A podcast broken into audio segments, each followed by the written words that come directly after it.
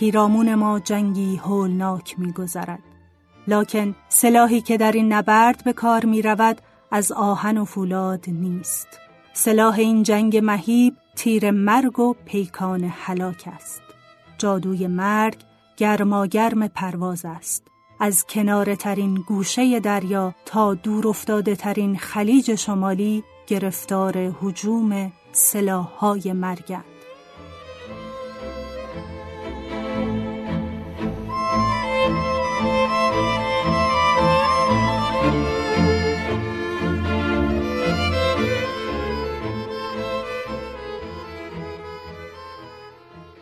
پادکست دراما رو میشنویم. من مرزه محمدزاده با همراهی امین اندلیبی این پادکست رو تولید می‌کنیم. پادکست دراما راجع به هنر درام، تئاتر یا نمایشه که توی اون از تاریخ تئاتر و اینکه چطور به وجود اومده و چه مسیری رو تا الان طی کرده صحبت می‌کنیم. از نویسنده ها و نمایشنامه ها و کارگردان های بزرگ میگیم و سعی می‌کنیم بررسی کنیم که هر کدوم توی تاریخ تئاتر چه تأثیری داشتن و چه نقاط عطف و جریاناتی رو به وجود آوردن. اگه به هنر تئاتر علاقه دارین و دوست دارین از تاریخ تئاتر بیشتر بدونین با ما همراه باشین.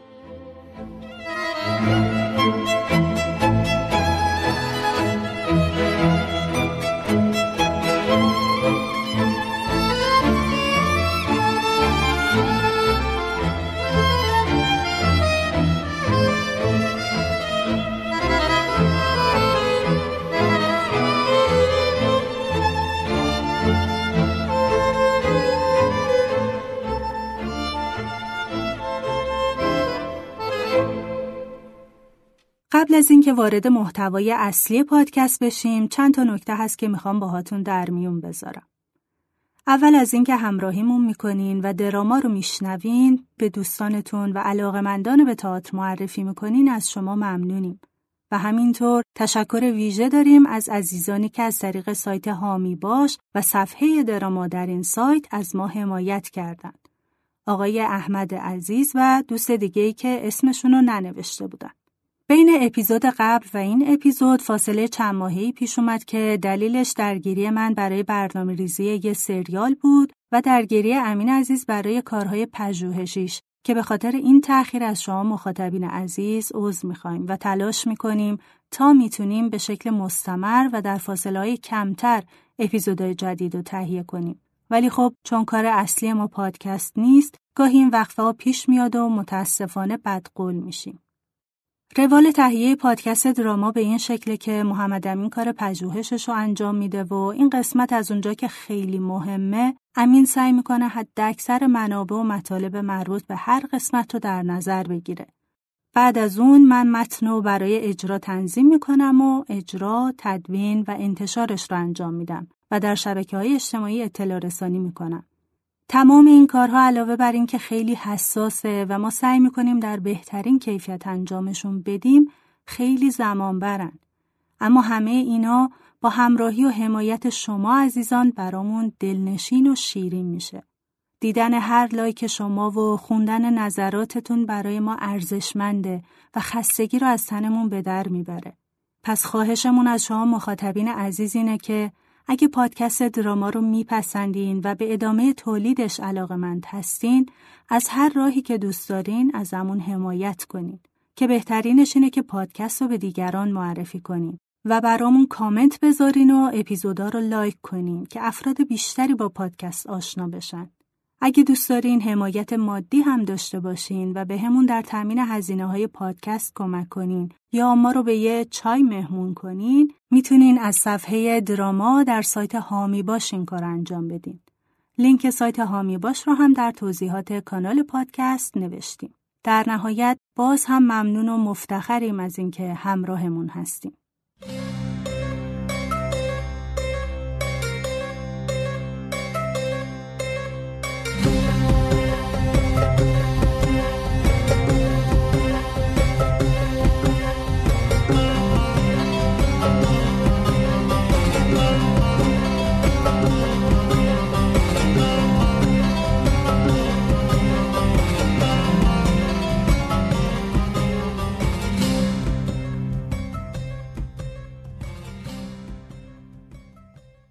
متنی که اول پادکست خوندم از نمایشنامه اودیپوس شهریار اثر سوفوکل بود. توی قسمت قبل درباره مشهورترین اثر سوفوکل یعنی اودیپوس شهریار صحبت کردیم که اگه نشنیدین توصیه می‌کنم حتما اول اونو گوش کنید چون توی این قسمت در ادامه صحبتمون درباره این اثر میریم سراغ بررسی بعضی از نقدها و دیدگاه های مختلف درباره اون. طبق منابع به نظر می‌رسه قدیمی ترین روایت ای از اودیپوس یه قطع شعر با عنوان اودیپودیا که به کینتون شاعر صده هشتم قبل از میلاد منصوبه. تقریبا در همون دوران روایت هومر نوشته شده که البته با تراژدی سوفوکل یه تفاوتایی داره. از جمله اینکه اسم یوکاستا در روایت هومر اپیکاسته هست و خیلی زود از گناه خودش باخبر میشه و خودش رو دار می‌زنه. اما اودیپوس علا رقم این که از گناه ناخواسته خودش غمگین بود سالها بر تبس فرمان روایی می‌کنه. همینطور هومر از دخترای اودیپوس و تبعیدشون چیزی نمیگه و فقط اشاره می‌کنه که اودیپوس سرانجام در یک نبرد کشته شد. از جمله قسمتهایی از سروده های هومر که به این داستان اشاره شده سرود یازدهم اودیس است که توی این سرود اودیسئوس به جهان زیرزمینی مردگان میره و اشخاص مختلفی رو می‌بینه و باهاشون صحبت می‌کنه. از جمله با روان تیرسیا صحبت می‌کنه و روح یوکاستا رو می‌بینه و درباره این شهبانو چند جمله میگه. چون وی دست خوش درد شد بندی بر بام بلند کاخ خود بسته بود. رنجهای بیشماری را که ارینوها در درون مادری برمیانگیزند برای پسرش به ارث گذاشت. منظور هومر از ارینوها همون الهگان انتقامن که توی قسمت نهم پادکست درباره اونا صحبت کردیم توی توضیح تراژدی الهگان انتقام اشیل. یه داستان اسطوره‌ای دیگه هست که میگه بعد از خودکشی یوکاستا زن دیگه‌ای به اسم اوروگانیا با اودیپوس ازدواج کرد و اون مادر فرزندان اودیپ بود نه یوکاستا. از بین تراژدی نویسای یونانی اولین شاعری که از اسطوره اودیپوس الهام گرفت اشیل بود که تریلوژی لایوس، اودیپوس و هفت دشمن تبس و بعد نمایشنامه اسفینکس رو بر اساس اون نوشت. الان از این چهار اثر فقط هفت دشمن تبس و قطعات پراکنده از دو بخش دیگه باقی مونده که تراژدی هفت دشمن تبس رو در قسمت هشتم پادکست بررسی کردیم. تاریخی که سوفوکل اودیپوس شهریار رو نوشته معلوم نیست اما به نظر می‌رسه اونو در دوران اوج فعالیت ادبی خودش بین سالهای 420 تا 430 قبل از میلاد سروده. اوریپید هم برای نوشتن تراژدی اودیپوس خودش که امروزه از بین رفته و همینطور برای نوشتن زنان فنیقی از همین استوره الهام گرفت. اثر دیگه ای که در جهان باستان از این اسطوره نوشته شده اثر سنکاست با عنوان اودیپوس. سنکا شاعر، فیلسوف و سیاستمدار رومی بود که توی قسمت‌های بعد اثرش رو بررسی می‌کنیم ولی به طور کلی نوشته سنکا ضعیفتر از تراژدی سوفوکل بود. متن دیگه ای هم توی این دوران توسط پوبلیوس استاتیوس نوشته شد که نویسنده لاتین در سده اول میلادی بود. عنوان این اثر هم تباینام است. در دوره رونسانس در سده شانزدهم جیووانی آندرا دلانگویلارا در نمایشنامه منظوم پنج پردهی خودش به اسم اودیپوس این استوره رو به روش خودش تفسیر کرد. در اثر دلانگویلارا اودیپوس تبعید نمیشه بلکه پسرانش اون رو زندانی می‌کنن تا طالع نحس رو خونسا کنن و دختراش هم توی یه معبد میرن و منزوی میشن. در قرن هفدهم هم تراژدی اودیپ نوشته نمایشنامه نویس مشهور فرانسوی پیر کورنی به نمایش در اومد که البته جزو آثار شاخص اون نیست. کورنی توی این اثر چند تا شخصیت اضافه کرد. از جمله دیرکه دختر لایوس. با یه داستان عاشقانه هم اسطوره رو پیچیده تر کرد.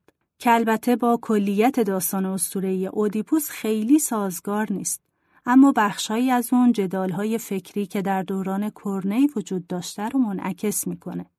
هنرمند دیگه ای که در همین قرن سراغ اودیپوس رفت شاعر و نمایشنامه نویس انگلیسی جان درایدن بود که با همکاری نمایشنامه نویسی به اسم ناتانیل لی نمایشنامه‌ای به اسم اودیپوس نوشت که چندان موفق نبود. ولتر فیلسوف و نویسنده فرانسوی سده 18 هم, هم یه اثر به اسم اودیپ داره که با اینکه در دوره خودش مورد استقبال قرار گرفت و شروعی بود برای موفقیت های بعدی اون اما امروزه اثر چندان مهمی نیست.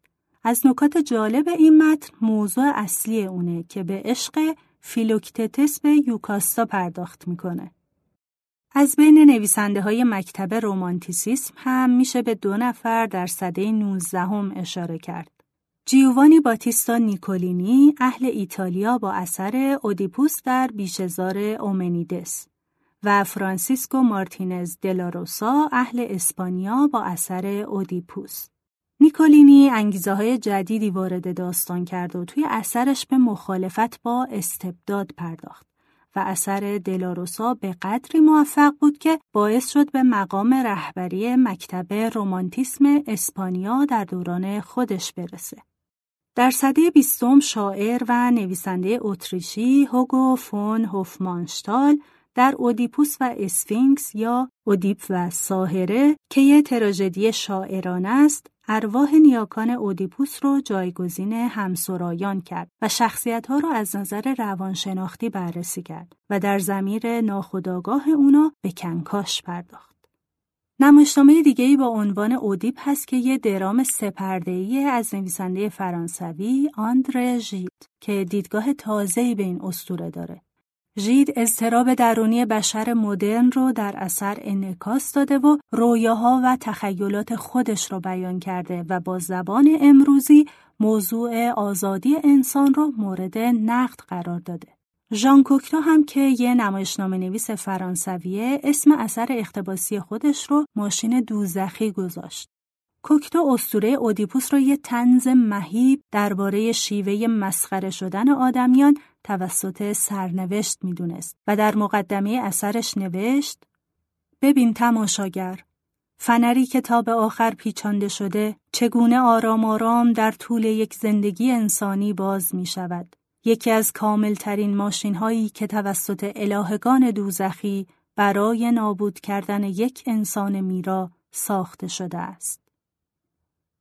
به نظر ژاکلین درومیی سوفوکل با اینکه همیشه نسبت به ایده های ناتوانی انسان و تنزهای سرنوشت حساس بوده اما هیچ وقت به نتایج انقلابی تلخی که نویسنده های مدرن درباره اودیپوس مطرح کردن نرسید. بعضی از منتقدا اقتباس های مدرن که از استوره اودیپوس انجام شده رو قدم موفقی در نگاه امروزی به یک استوره مشهور می‌دونن و بعضی ها هم مثل جورج اشتاینر از این برداشت ها انتقاد کردند. اشتاینر به ویژه در مورد اقتباس های ژید و کوکتو معتقد بود این آثار با تلاش برای آفریدن شکلی تازه از افسانه کهن کاری می کند که معنی آن از میان برود و شکوه تراژیک آن فرو ریزد.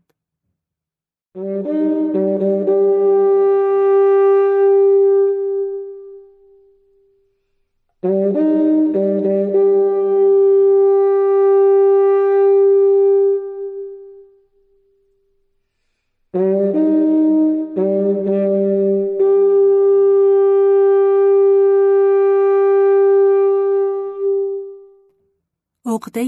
اودیپ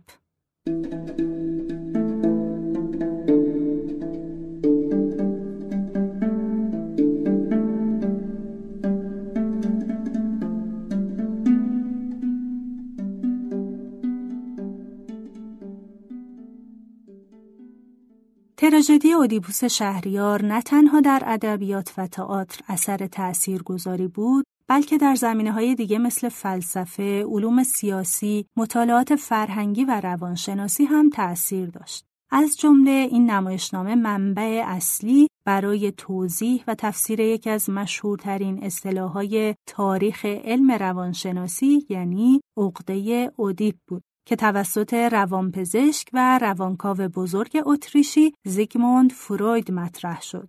ببینیم فروید در این زمینه در کتاب تفسیر خواب یا تعبیر رویا چی نوشته. فصل پنجم بخش رویاهای نمونوار اودیپوس شهریار همان چیزی است که به تراژدی تقدیر مشهور است.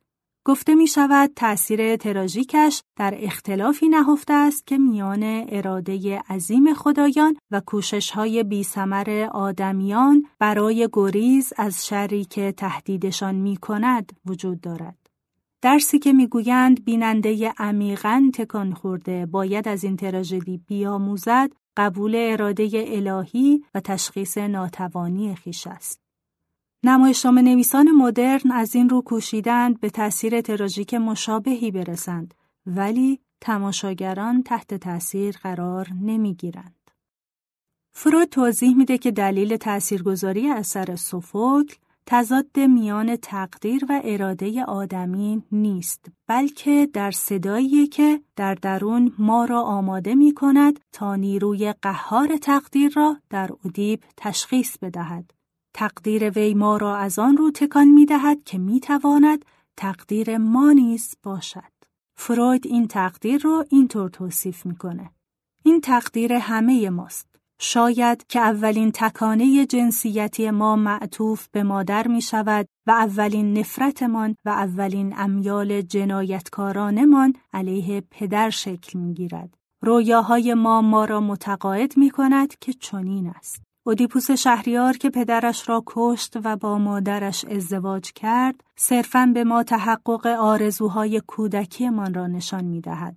ولی ما که خوششانستر از او هستیم در این میان موفق شده ایم البته اگر روان نجند نشده باشیم انگیزه های جنسیمان را از مادر جدا کنیم و حسادتمان به پدر را فراموش کنیم. اصطلاح روان نجندی یا نوروز که فروید اینجا به کار برده به گروهی از اختلالات روانی گفته میشه که بدون دلیل درگیری جسمی ایجاد میشه. که توی اون بیمار به وضعیت خودش آگاهه و با اینکه ممکنه رفتارش به شدت مختل بشه اما از همگسیختگی شخصیت وجود نداره. از جمله روان نجندی ها میشه به اضطراب، وسواس و افسردگی اشاره کرد. فروید در ادامه میگه که ما از این آرزوی اوایل کودکی دوری می‌کنیم و با سرکوب کردنش اون رو به ناخودآگاه خودمون برمیگردونیم. در حالی که به نظر فروید این امیال فروخورده باید هنوز یافت شوند. اون اضافه می‌کنه که ما مانند ادیب در ناآگاهی از این آرزوها که برای اخلاق نفرت انگیزند و طبیعت به ما تحمیل کرده است به سر می‌بریم و پس از آشکار شدنشان شاید جملگی می‌خواهیم چشم بر صحنه های کودکیمان ببندیم. و چون این خواسته با احساس انزجار همراه است باید همراه با حراس و به کیفر رساندن خود باشد. برای اینکه چیزی که فروید گفته رو درک کنیم اول باید با مفهوم عقده آشنا بشیم. عقده یا کمپلکس گروهی از عقایدی هستند که واپس زده شدن و در هم پیچیدن و شخص رو احاطه کردن. این عقاید شخص رو وادار می‌کنن که بر اساس یه الگو تفکر، احساس و حتی رفتار کنه. یکی از این عقده ها عقده اودیپه که در دوره فالیک رشد روانی جنسی انسان در کودکی به وجود میاد. در نظریه روانکاوی مرحله فالیک در حدود سال سوم زندگی شروع میشه و تا اواخر سال پنجم عمر ادامه داره. و با تمرکز ابتدایی بر علایق جنسی، تحریک و هیجان مربوط به ناحیه تناسلی و پیدایش هویت جنسی مشخص میشه. و همینطور توی این دوره احساس کنجکاوی بدون شرمساری، ابتکار بدون احساس گناه، احساس تسلط بر اشیا و محیط و تکانه های درونی در کودک پایریزی میشن. از دید فروید خیالات ناخودآگاه علاقه جنسی نسبت به والد ناهمجنس در این دوره به وجود میاد و کودک تکانه های جنسی نسبت به والد جنس مخالف پیدا می‌کنه و آرزوی فنای والد همجنس خودش رو داره. اینها امیالی هستن که بچه به خاطر اونا خودش رو شایسته تنبیه می‌بینه. تنبیهی که پسر بچه از اون میترسه اختگیه. اضطراب اخته شدن و انحلال عقده ادیب در اواخر مرحله فالیک باعث میشه که پسر بچه مادر رو از دیدگاه موضوع عشقی کنار بزنه. تکانه های خودش رو نسبت به اون سرکوب کنه، با پدر همانند سازی کنه و در مسیر پیدایش superego یا همون وجدان قرار بگیره. superego یکی از سه ناحیه یا عملکرد اصلی ذهن انسانه که دو تای دیگه id و ego هستند که id یا نهاد به معنی بخش مربوط به غریزه است و ego یا خود یا من به معنای بخش ارادی و خودآگاه ذهنه. بنابراین وجدان می‌خواد فرد رفتار خوب داشته باشه و مطابق انتظارها عمل کنه. بعد از دیدگاه فروید، حل شدن عقده اودیپ، آغاز اخلاقیات، وجدان، حقوق و کلیه اشکال اقتدار اجتماعی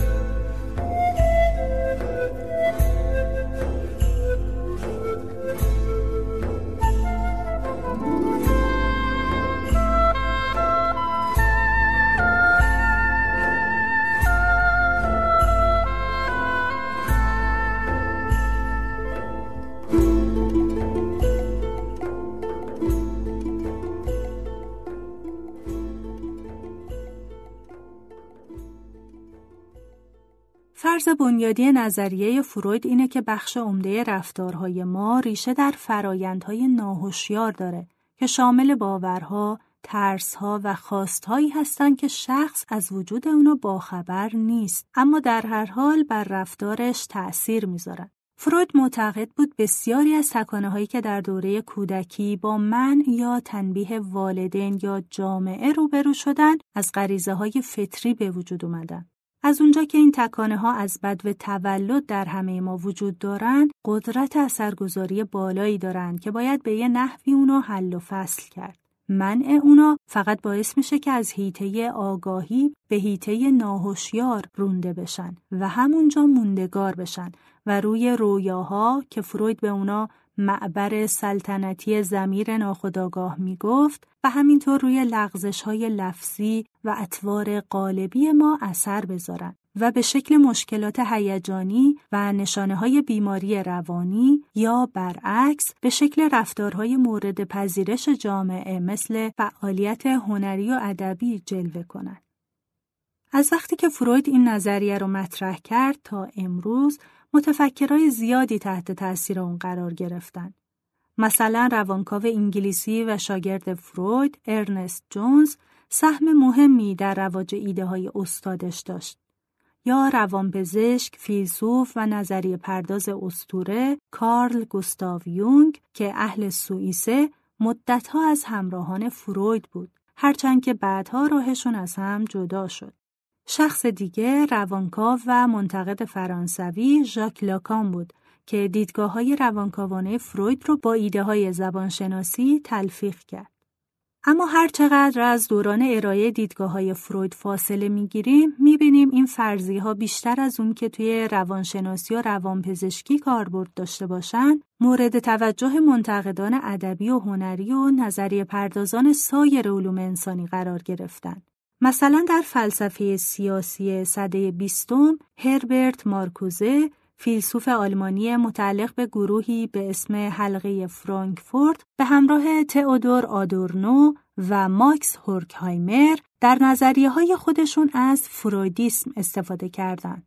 در زمینه نقد ادبی و هنری هم نقد روانکاوانه گرایش مهمیه که یکی از کاربردهای اون روانکاوی و تحلیل شخصیت ها در داستان و نمایشنامه است و عقده اودیب یکی از مهمترین نظریه ها در این گرایش از نقده. در طول دهه ها بارها در مورد نظریه فروید به ویژه عقده اودیپ صحبت شده و نقدهای زیادی در مورد اون نوشته شده که بررسی مفصلش خارج از موضوع بحث ماست. توجه ما بیشتر و به طور مختصر به بعضی از این نقد و نظرها در زمینه نقد هنری و ادبیه. به عنوان نمونه ژیل دولوز و فلیکس گوتاری کتابی به اسم ضد اودیپ نوشتند. یا کارگردان تئاتر و نظریه پرداز آمریکایی هربرت بلا درام اودیپی معاصر رو نقد کرد و معتقد بود تئاتر معاصر مثل خود ما در ساختارهای هویت، خانواده، امیال، سرکوب و مباحث دیگهی که توسط فروید تر شد گرفتار شده. یا نویسنده و نظریه پرداز فمینیست فرانسوی بلغاری جولیا کریستوا در کتاب انقلاب در زبان شاعرانه دیدگاه های فروید و لاکان را نقد کرد. نظریه پرداز و نمایشنامه نویس فمینیست دیگه هلن سیکسو هم در نمایشنامه هایی که در رابطه با نظریه روانکاوی نوشت تبعیض جنسیتی رو که توسط روانکاوی سنتی فرویدی ارائه شده نقد کرد. از جمله در نمایشنامه پورتری دورا که در مورد یکی از پرونده های پزشکی فرویده و نمایشنامه به نام اودیب که یه متن اپرایی و نقدی بر برداشت فروید از نمایشنامه سوفوکل. نظریه پرداز و منتقد ادبی تری ایگلتون هم معتقده که نظریه عقده اودیب یه دیدگاه مرد سالارانه است که بر اساس اون پسر بچه خودش رو با پدرش یگانه می‌کنه و به این ترتیب شروع به پذیرش نقش نمادین مردانگی می‌کنه و در چارچوب تصورات و اعمالی که جامعهش برای جنس مذکر مقرر کرده رشد می‌کنه. از طرف دیگه معادل عقده اودیپ در دختر بچه ها عقده الکتراست. یعنی میل ناخداگاه دختر به از بین بردن مادرش و تصاحب پدر در دوره فالیک. این عقده بر اساس استوره الکترا ارائه شده که در قسمت نهم پادکست دراما به اون اشاره کردیم. از دیدگاه مری کلیگس فروید در توضیح اینکه دختران چطور این مسیر رو طی می‌کنن و مراحل رشد روانی جنسی اونا چطوره دچار سردرگمی میشه. به نظر ایگلتون هم فروید هیچ کجا بارزتر از این در برابر جنسیت زنانه که زمانی بهش قلمروی تاریک می‌گفت دچار بهت زدگی نشده و نماینده جامعه مرد سالار خودش نبوده. اما راب لپسلی در مطلبی که درباره نقد روانکاوانه نوشته که بیشتر بر اساس دیدگاه های فرویده معتقده که در مورد نظریه عقده اودیب دو جنبه رو باید در نظر داشت. نکته اول این که استفاده فروید از اصطلاح تمایلات جنسی معنای بسیار گسترده تری از کاربرد روزمره اون داره. این اصطلاح از نظر فروید نه تنها در بردارندگی لذتی که فرد از بدن خودش و دیگر بدنها تجربه می‌کنه بلکه تمامی تعلقات مؤثر و کمابیش عاطفی رو هم شامل میشه. با این معنا تمایل جنسی فقط منحصر به فعالیت های تناسلی نیست.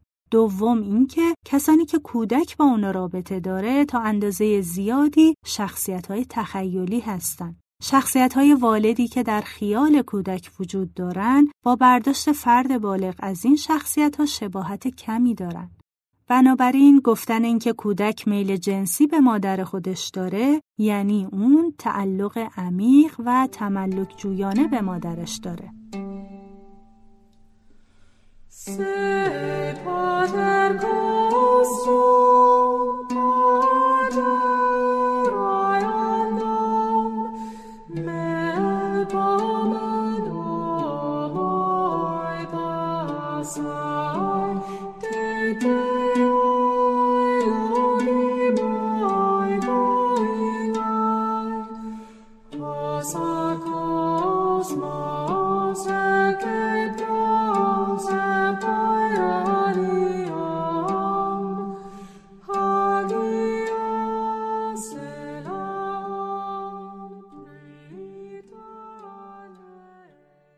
نظر ارسطو تراژدی اودیپوس شهریار یه شاهکار بود. در قسمت چهارم پادکست که بوتیقا رو بررسی کردیم اشاره کردیم که از دیدگاه ارسطو منشأ لذت واقعی برای مخاطب از خوندن یا دیدن تراژدی به دو مقوله دگرگونی و بازشناخت در داستان اون بستگی داره. گفتیم که بنا به تعریف ارسطو دگرگونی تبدیل یه عمل به ضد اونه که به حکم ضرورت یا بر حسب تصادف اتفاق میافته و گره افکنی و گره گشایی رو بخشی از دگرگونی در نظر می‌گیره. مثالی که ارسطو در این مورد میاره یه بخش از تراژدی اودیپوس شهریاره که توی اون پیکی که به بارگاه اودیپوس میاد فکر می‌کنه که با اومدنش باعث خوشنودی شاه میشه. اما با اومدن اون فاجعه آشکار میشه و دگرگونی اتفاق میافته. بازشناخت هم از نظر ارسطو انتقال از ناشناخته به شناخته است که منجر به سعادت یا شقاوت میشه و بهترین حالت بازشناخت از دید این فیلسوف یونانی اونیه که با دگرگونی همراه باشه و باعث برانگیختن ترس یا شفقت بشه.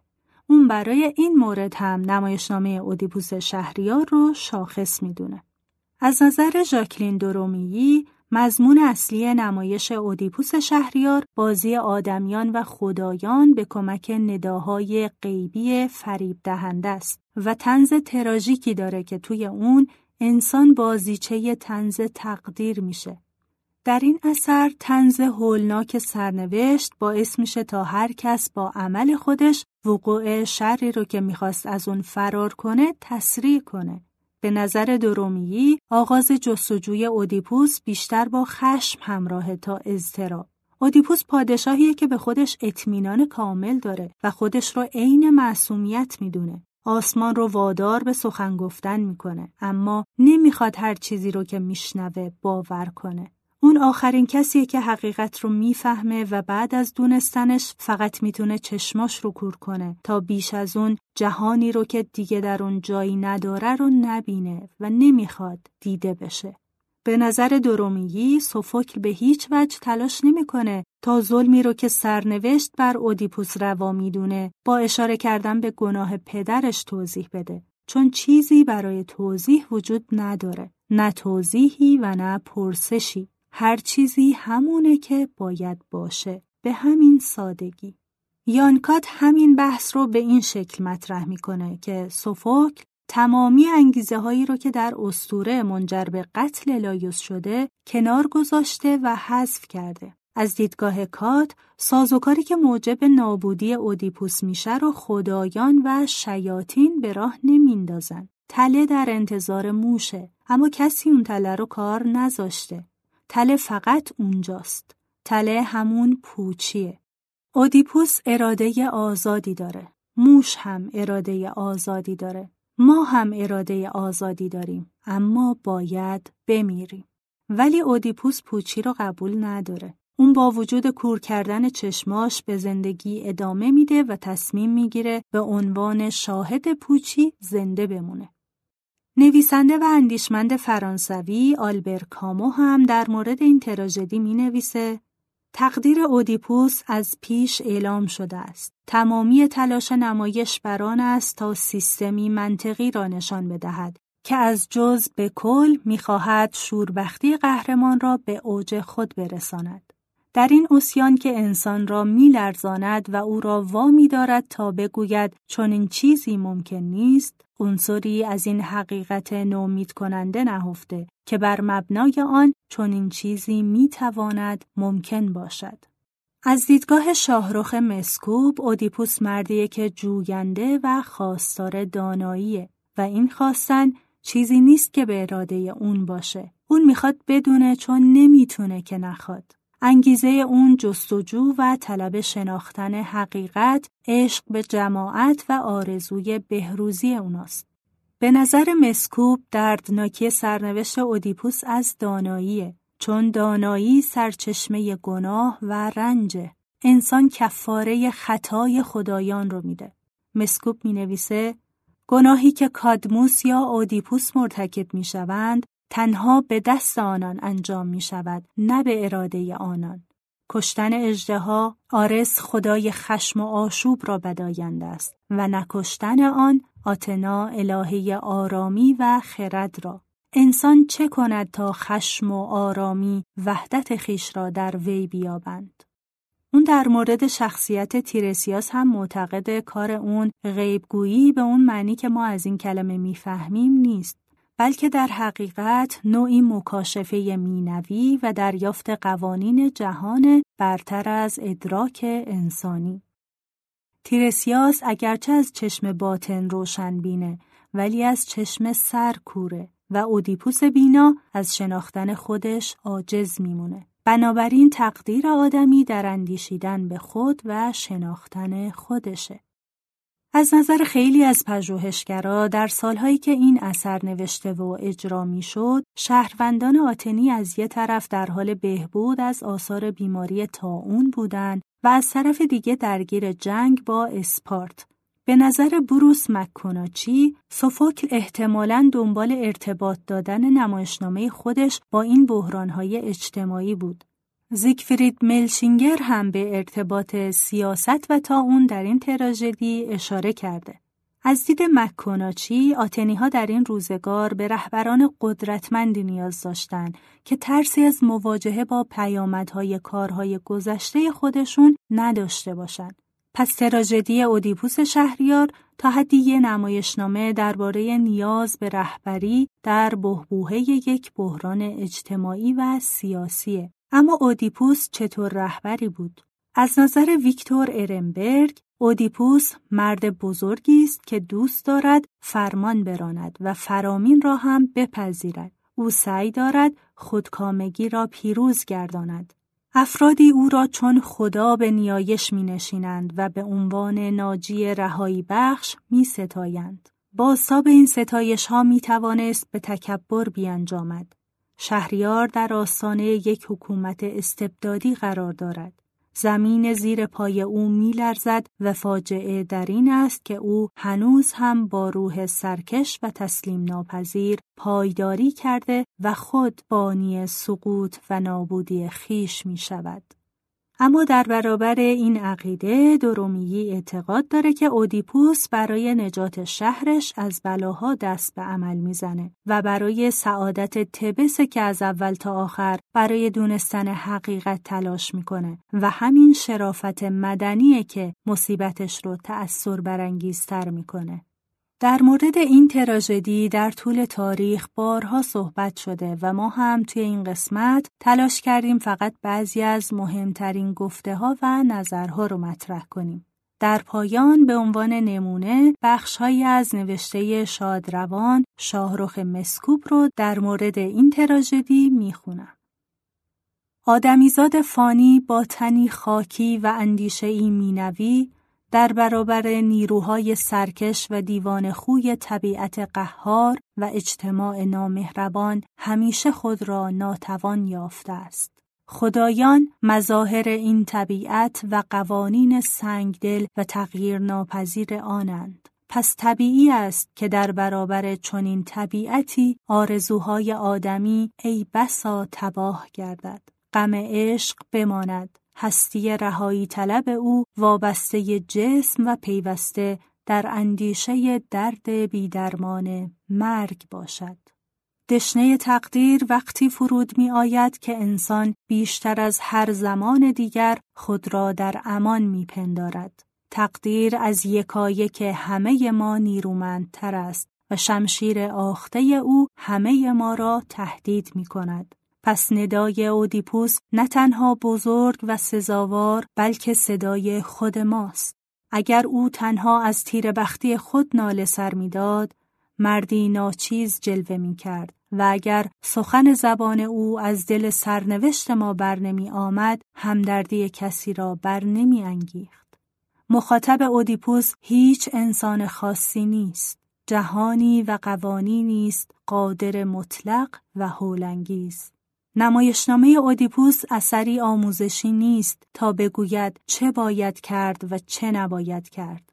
کدام آموزگار گستاخی است که بتواند در این تنداب بلایا که چون سیلاب کوهسار به تندی از هر جانب فرو میریزد راهی به کسی بنماید.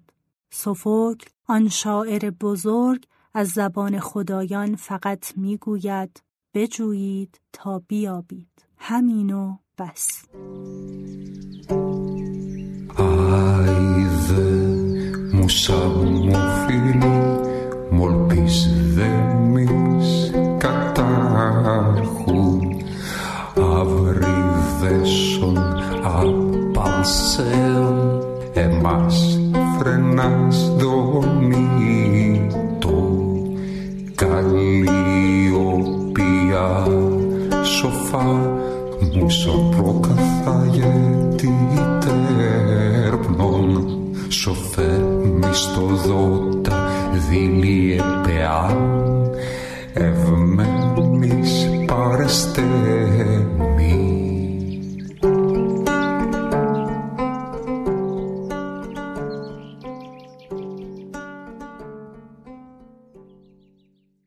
امیدوارم مطالب این قسمت هم براتون مفید بوده باشه. در قسمت بعدی سراغ دومین قسمت از تریلوژی اودیپوس میریم یعنی تراژدی اودیپوس در کلونوس. اما منابع بحث های این قسمت افسانه های تبای، سوفوکل، ترجمه شاهرخ مسکوب. فرهنگ اساتیر کلاسیک مایکل گرانت و جان هیزل. فرهنگ آثار جلد اول. تفسیر خواب زیگموند فروید ترجمه شیوا رویگریان. زمینه روانشناسی هیلگارد ریتا اتکینسون و همکاران. فرهنگ جامعه روانشناسی روانپزشکی نصرت الله پورافکاری. نظریه در تئاتر مارک فورتیر پیش درآمدی بر نظریه ادبی تری ایگلتون. درسنامه نظریه ادبی مری کلیگز. درآمدی بر نظریه انتقادی سایمون ملپس و پاول ویک. ارسطو و فن شعر عبدالحسین زرینکوب تراژدی یونان ژاکلین دورومیی جنسیت روزالیند یانکات مرگ تراژدی جورج اشتاینر. تاریخهای تئاتر فریپ زاریلی و همکاران. تاریخ تئاتر سیاسی زیگفرید ملشینگر.